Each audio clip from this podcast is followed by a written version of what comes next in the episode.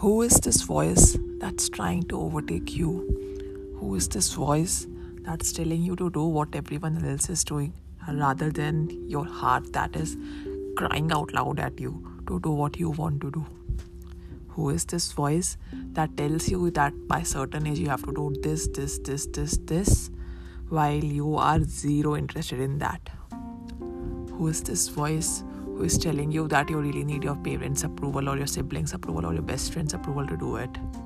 Instead, you really need your approval and then everyone else's approval will come.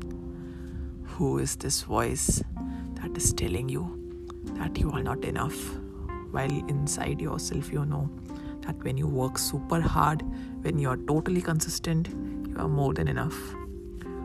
Who is this voice that is telling you to stick to phone for 6 7 more than that time on the screen and instead let go of meditation. Maybe because of meditation you will be able to reach more people because of your inner strength. Who is this voice that is telling you to that, telling you that you are not good enough? While you know that the best thing you have is you. Who is this voice that is telling you that your parents are always right. Your your inside knows that you just need to love your parents. You, you don't need to listen to them. Who is this voice that's telling you to wear a warm sweater, wear a super warm sweater in early November when it's to- it's totally perfect to go with normal clothes and it's the same warm sweater that a lot of us are wearing lot lot lot of us are wearing to protect us from. The cold in our heads which is not going to come because it doesn't exist as of now. The cold doesn't exist. What's really cold right now what's really happening is the mind is cold because of because it has stopped operating. Start using your mind to love yourself. What can flow out of an empty glass nothing. What can flow out of a human being who doesn't love themselves? It's nothing. Nothing can flow out of a human being who doesn't love themselves.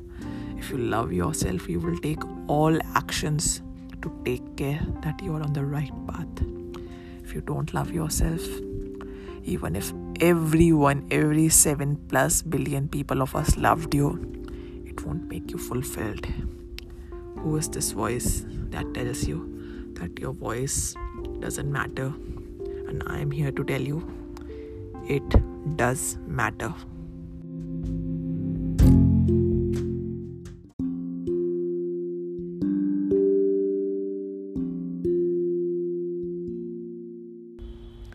Alright, then, people, thank you so much for taking your valuable time to listen to this podcast. It really, really means a lot in a world where we have so many things to do you took out time to work on yourself and listen to this podcast. It really means a lot. And if you like this episode, do share it on Instagram, Twitter, Facebook, wherever you are. Tag me on TikTok, LinkedIn, everywhere. And share it with as many people as you want because when you have, give. When you learn, share. Said the legendary Maya Angelou. Take great care, people. Have a great day. Bye bye.